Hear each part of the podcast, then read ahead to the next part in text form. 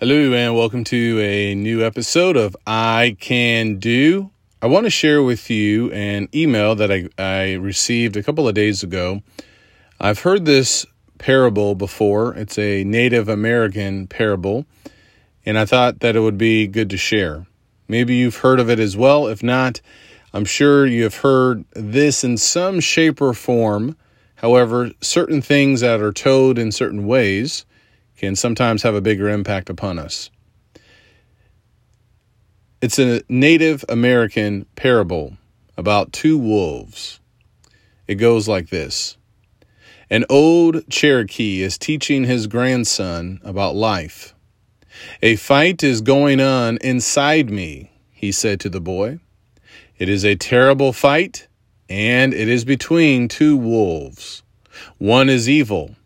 He is anger envy, sorrow, regret, greed, arrogance, self pity, guilt, resentment, inferiority, lies, false pride, superiority, and ego.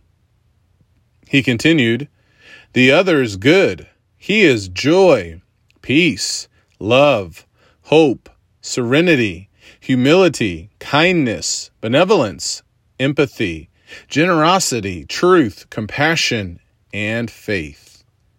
The same fight is going on inside you and inside every other person, too.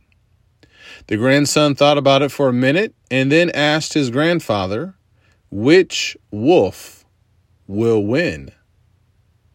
The old Cherokee simply replied, The one you feed.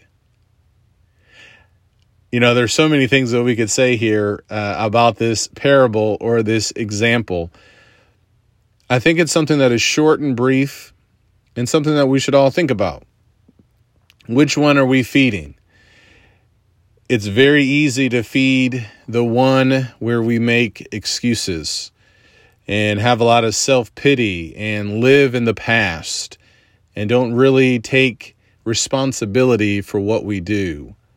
I can remember one of my coaches, Bill Phillips, a number of years ago, he talked about this parable, this Native American parable about the two wolves. And listen, uh, that bad wolf, uh, he can come out fairly quickly, and he can be pretty strong as well.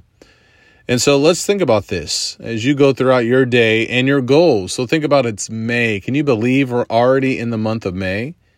In a few more weeks, the year will be almost halfway over. So think about that. Think back to January or even February and March and the goals that you had with your health and your fitness.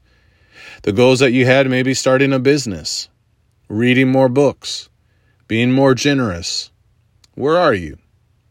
Which wolf have you been feeding? That's a great question for all of us to think about. Take care and God bless.